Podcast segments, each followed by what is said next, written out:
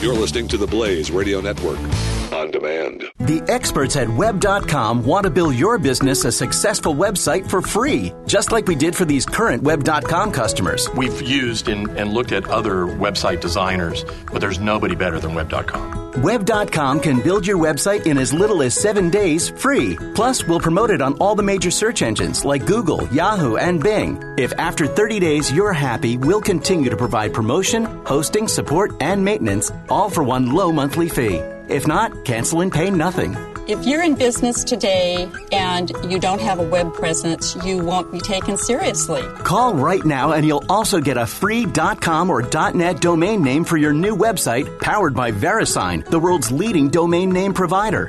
Call 800 490 1099 or go to web.com slash radio. That's 800 490 1099. No upfront charge for site build, after which ongoing fees apply. Rights to site are relinquished when canceled. Domain included during active service, after which fees apply.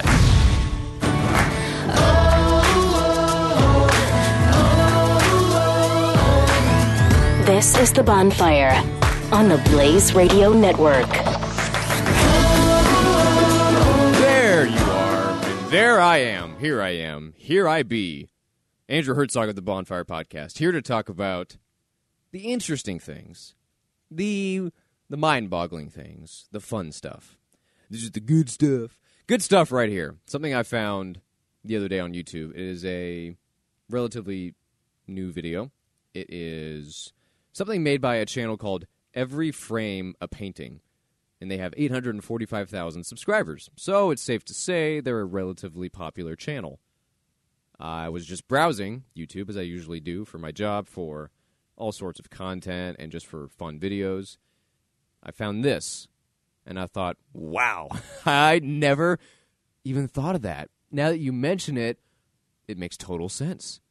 And you have great evidence to back it all up. So, what am I talking about? The Marvel Symphonic Universe, the Marvel movies. So, all the superhero movies that we are all familiar with Captain America, X Men, the Avengers. What else is there? The Spider Man movies that are coming out soon. So, the latest, like, 13 Marvel movies that have come out Iron Man, all of those. There is something missing from those movies. Now, all of them have been super popular. I don't think there's been a failed one. Maybe Ant Man. I don't know. I didn't see that movie. I saw most other Marvel uh, universe superhero movies. I didn't see Ga- uh, Guardians of the Galaxy either, but I'm told it was great. I'm told Ant Man was also pretty good. I said, all right, well, whatever. I only uh, saw Iron Man, the Avengers, the X Men movies, but there is a there's a commonality in these most recent ones, the most popular ones. They do very well at the box office, but there's something missing. Allow this YouTube channel called Every Frame a Painting to sort of explain what is missing. The fact that the movies have a dramatic absence of music. It's like the air conditioner in the background.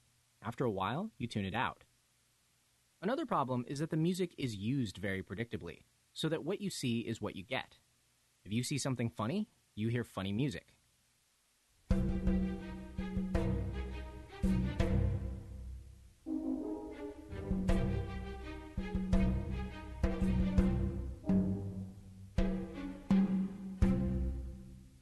You see something sad, you hear a high note on the strings.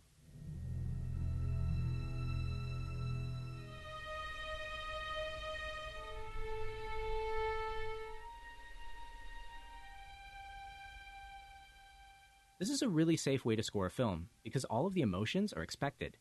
The music just tells you the same thing as the picture. If someone looks scared, then you hear.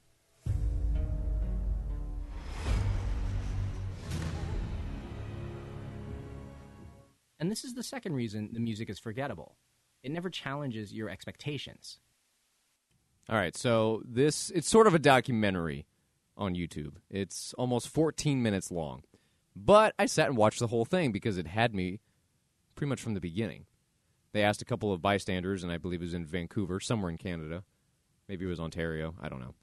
They said, hey, sing us one of the tunes from Star Wars. And they did it. Hey, sing us one of the tunes from 007. And they did it.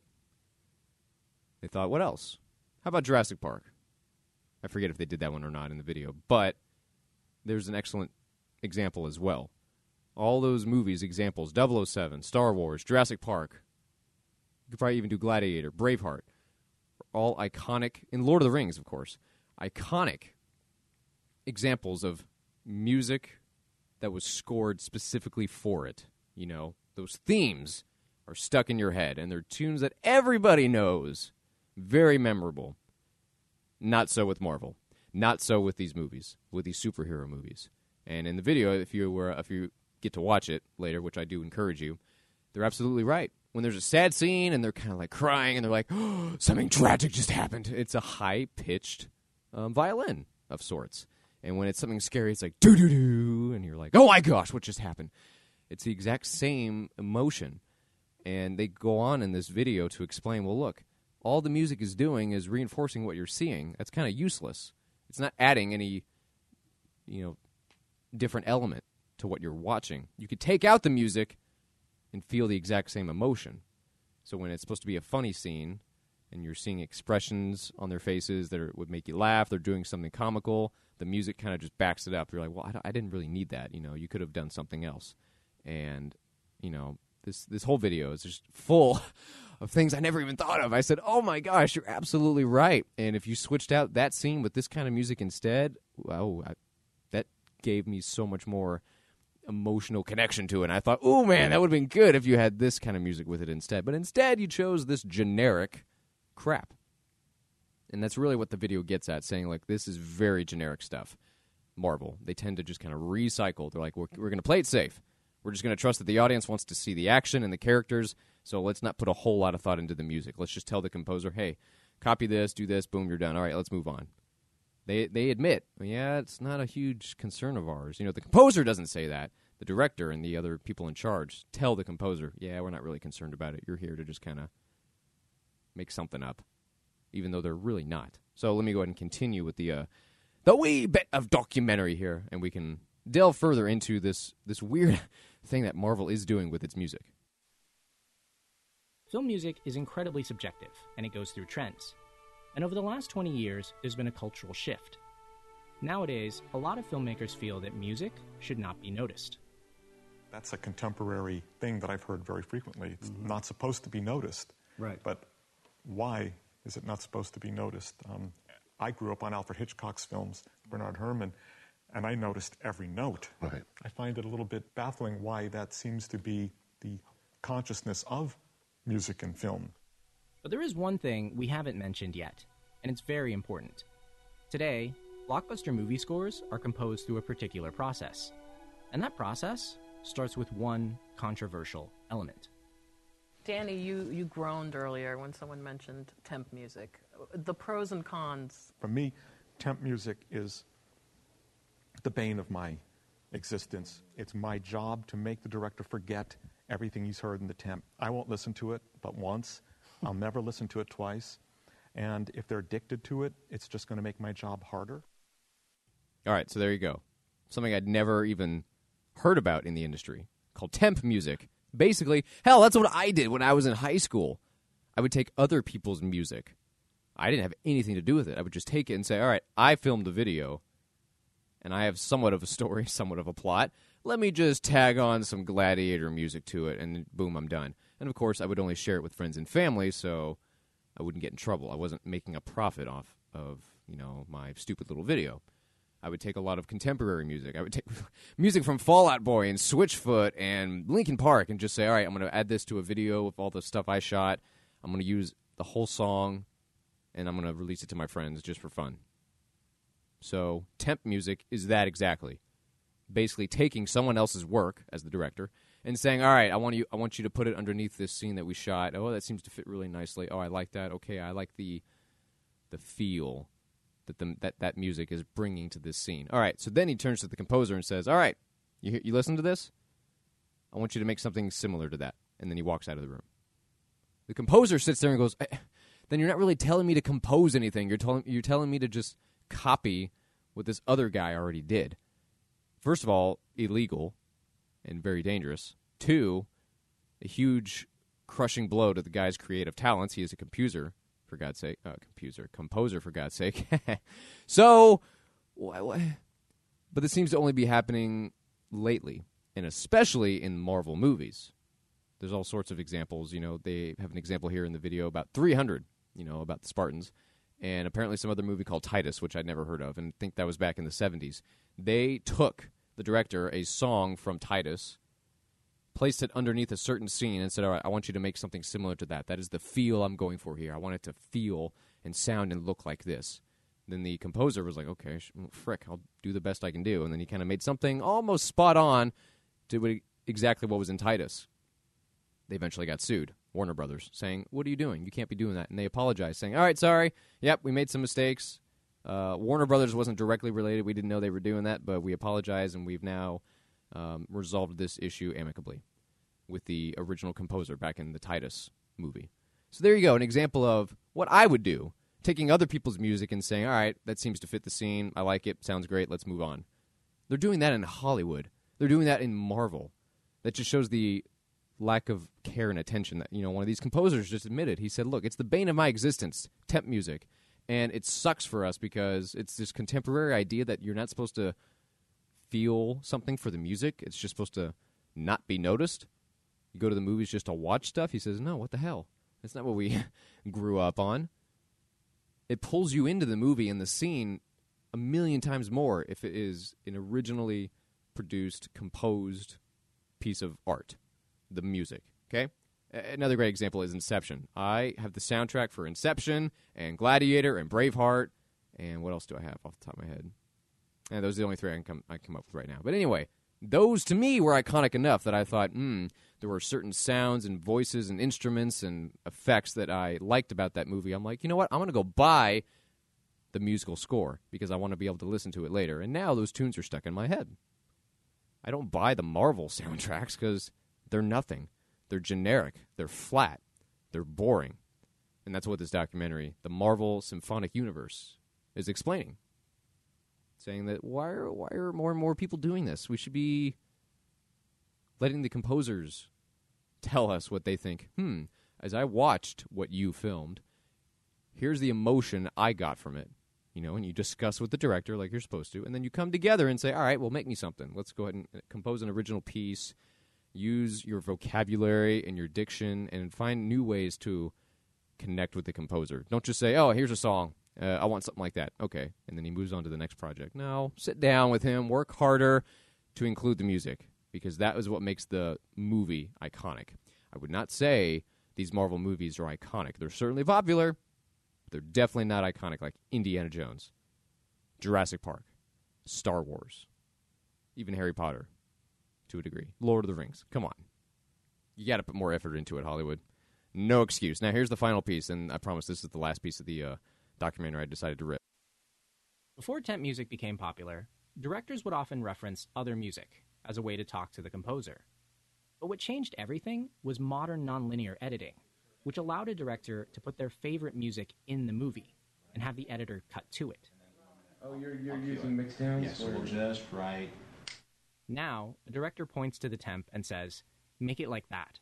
And it's not because the music is the right choice, but because they've listened to it. Again and again and again for hours and hours and make a new DVD they watch at home when they go back and then another, another version the next day with the same music. And at some point, the, the music sticks to the picture. Mm. You- Any you- good music they could sticks. spend a year with it before course, you of course, so it's- it's- it's possible. And when you take, by the way, when you take that music out, often the cut isn't right because they're cutting to something that it's very frustrating.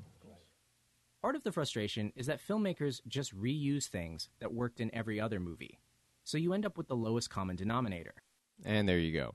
There is the the three pieces that I chose to rip from the 14 minute special, 14 minute documentary, whatever you want to call it, and makes an excellent point about Marvel and why I am so much more of a fan now of those iconic movies because of their music.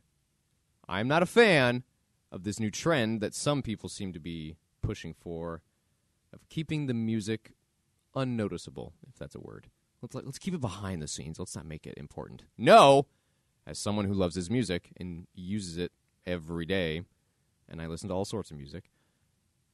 That is totally the wrong direction you should be going, okay? Because a book does not have music. You sit there and you read it, you see the images in your head. Okay, great. When you're watching a movie, you're seeing it also in front of you, but what also makes it a movie is what you're hearing.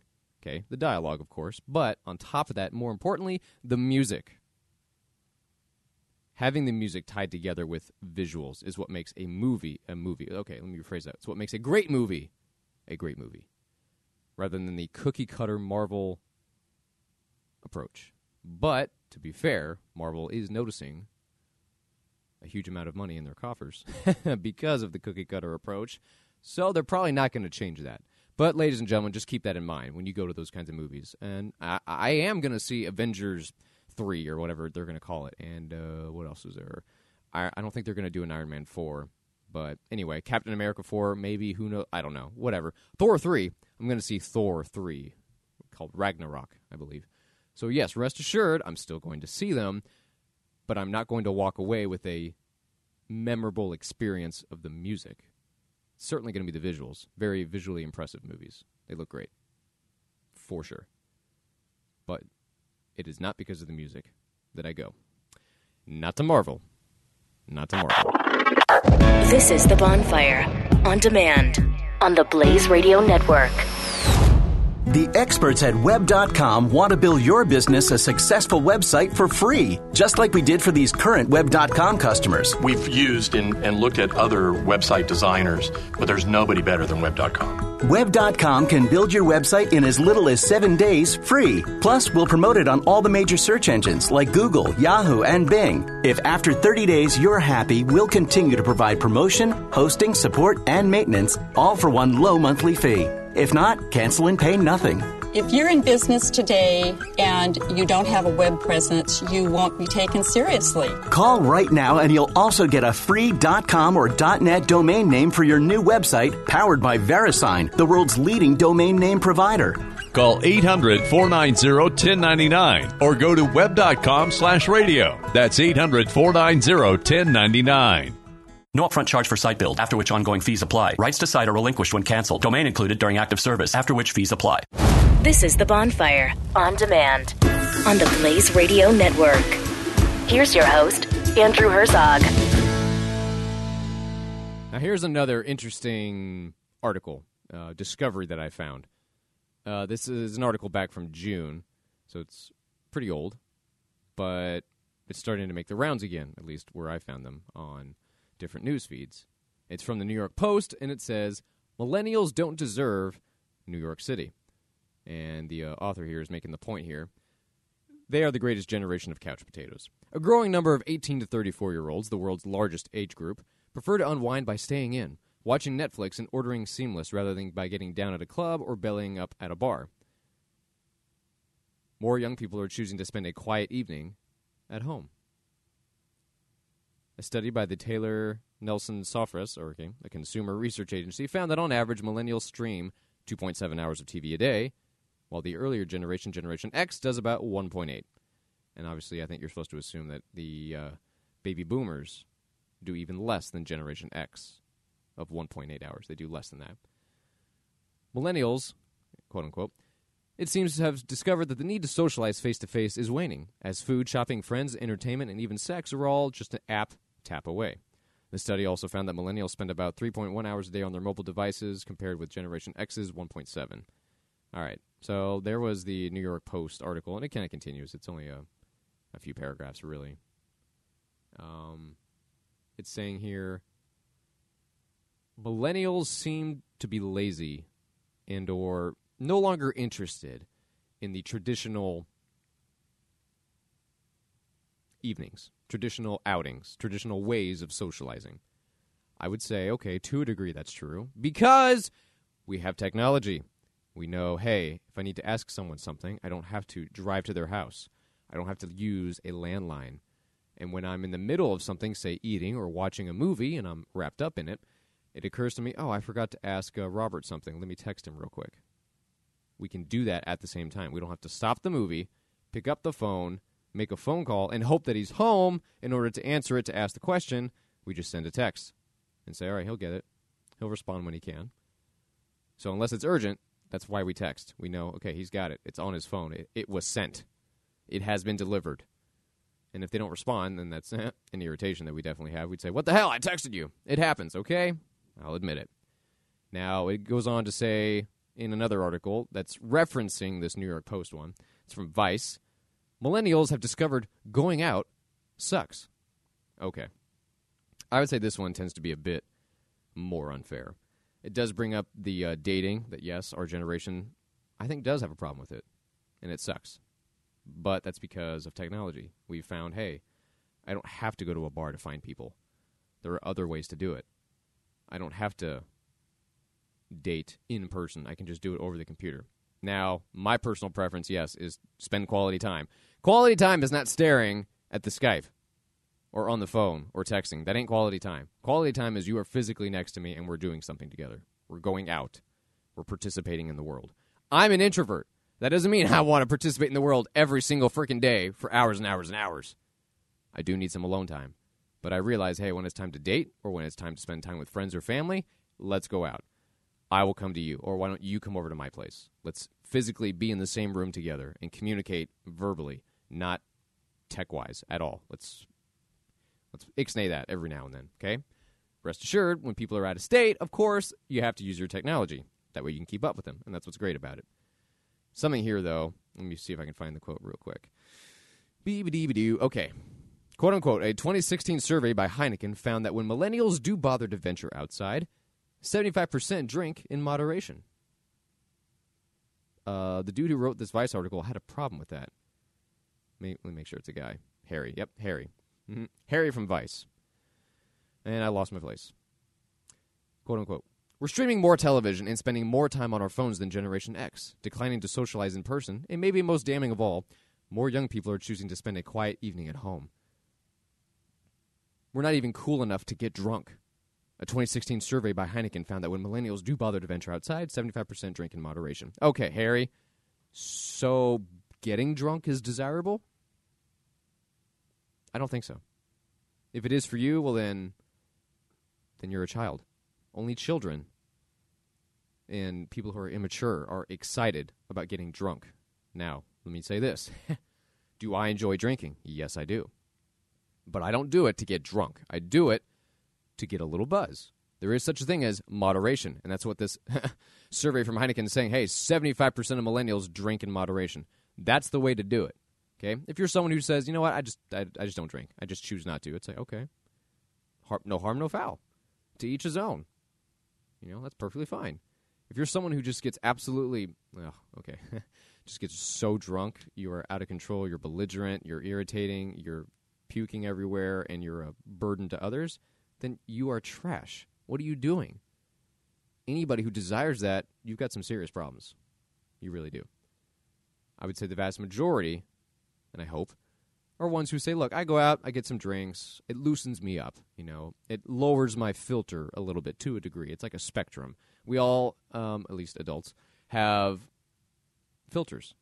We know what to say and when not to say it. We think lots of things, but we're like, uh, I'm not going to say that. That's inappropriate. Or, uh, that's immature. But the alcohol seems to kind of uh, destroy that filter. And the first thing that pops into your mind, you just spit it out and you think, "Oh, oops, whatever." And then you move on with your night because you're you're pretty buzzed. Okay? It's sort of it's something of a truth serum. Yes, it absolutely is. But when you do it in moderation, then it just loosens you up. You're a little more carefree. You are someone who says, "You know what? I'm just going to enjoy the night. I'm not going to worry about tomorrow's work or what I did wrong yesterday. I'm just going to live here in the moment. I'm going to enjoy this wine. I'm going to enjoy this uh, Long Island. Sit here and eat some, you know, bacon fries with my buddies. We're going to watch the sports games. Or tonight I'm going out on a date. We're going to have a nice dinner and uh, um, some cognac. Okay, that's called culture. That's called awesome and being an adult. When you go out and get drunk, puking out your guts, you're an idiot. So there shouldn't be any problem with this statistic. 75% of millennials drink in moderation perfectly fine. That is the way you should do it. Now, people have a problem with Netflix saying, hey, quit watching so much TV. Okay, you got us there. Because look, it's so convenient. It's on demand. It's not like, older generations that had to wait. Like, hey, uh, Wednesday night at seven thirty, we need to be home so we can watch it. And if we miss it, then we miss it, and then it's over. The modern conveniences is a double edged sword. Super convenient and amazing, lots of choices and plenty of entertainment, and we're happy. But it can destroy your humanity to a degree. You no longer learn to socialize properly. Now, I am an, an introvert, as I've said multiple times now, and I'm sure it's getting irritating. So I do watch my movies and my TV shows, and I enjoy that time alone. But I realize I still need human interaction. I still want it. So once I've had my fill of TV for the evening, then I'll go read a book. Or I will just say, you know what, I'm going to go out tonight, you know, for a little bit, for an hour, for half an hour, something. If I anticipate something coming up and saying, you know what, this, this weekend I'm going to be at the theater because I, I need to see this movie, then I will say, you know what, Thursday night, let's go out. Friday night, let me go out to dinner. Let me see these people and interact with them. That way, I get sort of the social obligation done, and I can see people and maintain those connections, and then you're you're good to go. I'm not someone who just lounges around on the couch all the time. Believe me, that's super boring. There are plenty of other things to do. So it's a personal choice. It's not something that is this generation that we're all that lazy. We all prefer to be on the couch. Not true. My friends in my circles, we don't do that. We know there's a place for it. We think Netflix, okay, that's there if I have nothing else to do. Other than that, we like to travel. There's rock climbing, working out, going out to eat, drinking, going to the concerts, playing top golf. Come on. Plenty of other activities and things to do and see than just stay at home. I'll stay at home during the weeknight when I know, hey, I got to get up early tomorrow for work. Then my priorities change. So these articles here saying millennials are lazy. They've discovered that going out sucks. They're all lame, introverted morons. One of them, I think the New York Post does make a point. It's cheaper to just stay home. Absolutely true. Mm, as much money as millennials can blow on experiences and things like that, which we do, we also realize, well, wait a minute. Why am I going to pay 10 bucks for a drink downtown and then give a tip because someone made it for me? Why don't I just go to the store, buy me a six pack for 10 bucks? And that'd be that'd be higher quality beer. You can definitely get a six pack for seven bucks, but let's just make it a six pack for ten bucks. You ain't tipping anybody. You're spending ten bucks, boom, you're done, and you get a six pack. That's more alcohol. So it's more affordable for you to just say, look, I'll just buy it myself at the store, or I'll go compile the liquor and the mixers that I need at the stores and the liquor stores and bring it home and make it myself. Rather than going out and spending fifty bucks for five drinks and I get drunk and then I have to find a way home, pay a taxi, find a friend. Let's just stay home. It's more convenient. And then there's Netflix. so um, I think those are relatively unfair articles. So it's too broad. You're painting with too broad a brush there, Vice and New York Post. I think you are overlooking half of the generation. Those who have their heads on straight and have a, a good balance in their life, something Bonfire recommends. So, for example, if you're listening to this right now, I encourage you to listen to the other two segments coming up. But then when it's over, go outside. Go do something. Go work out, stuff your face, get a drink, see some friends, go to the party. Do something! This is The Bonfire on the Blaze Radio Network on demand. The progressive movement is full of lies. Why do Americans keep falling for the deception? In his new book, Liars, Glenn Beck reveals the simple answer fear. At our most basic level, we're all afraid of something, and progressives exploit this by offering us solutions to our fears. Solutions based on lies and an unrelenting hunger for power and control. Understanding the roots of these lies is key to helping us stop the disease of progressivism. Liars by Glenn Beck. On sale now at glennbeck.com slash liars. This is The Bonfire on demand Hosted by Andrew Hertzog. on the Blaze Radio Network.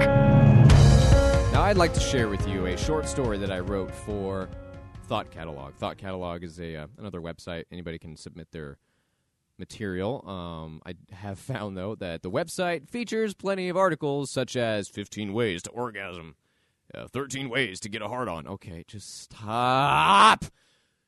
So much.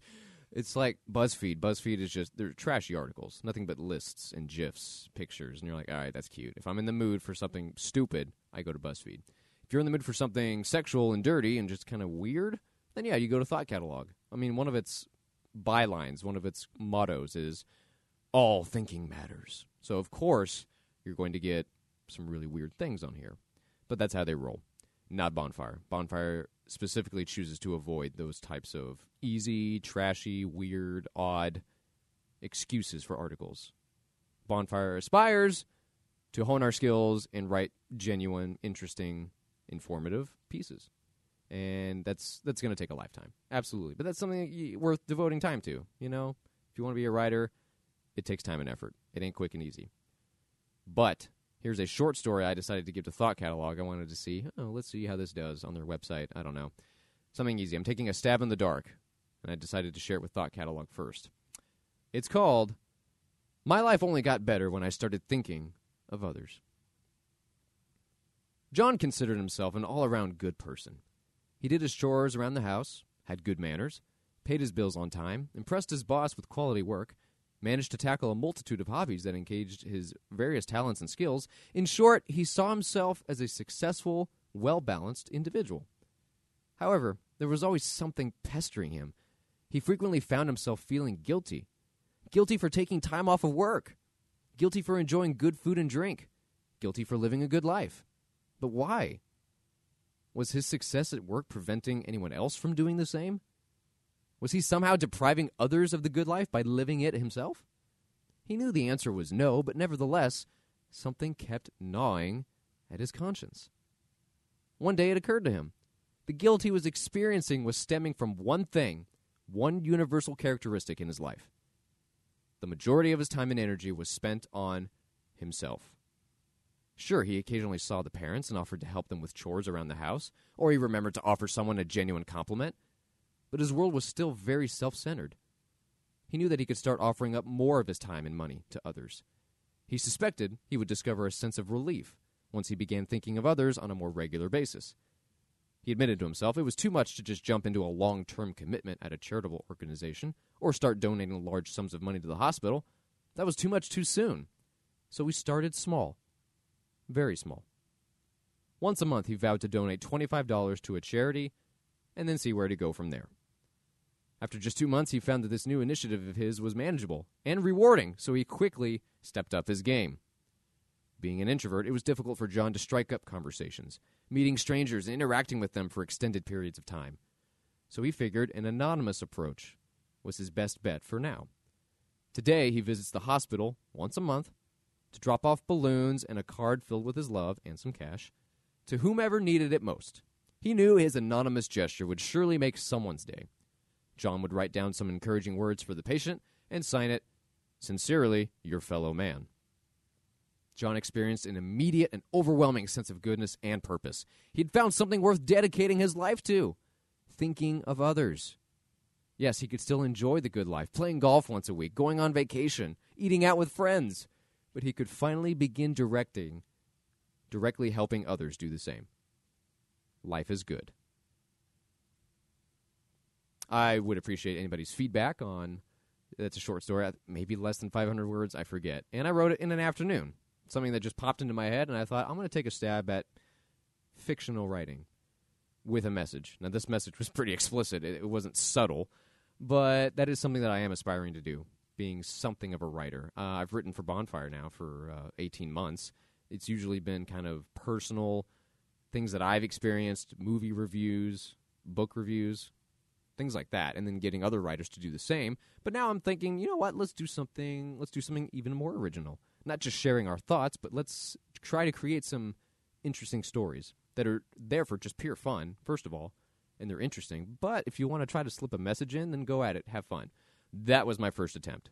So I'm going to try to share it on the social the social medias, just like the uh, the video we talked about in the A block and the articles I talked about in the B block. Lots of stuff to share uh, so I can get everybody's opinions and y'all can kind of get this information yourself and form your own thoughts. You know, that's what I want. I like these conversations. These are the types of things that are just fun to talk about to say, hey, if you're a millennial, or hell, if you're not, what do you think about them preferring to stay in on a weeknight or on, on a weekend?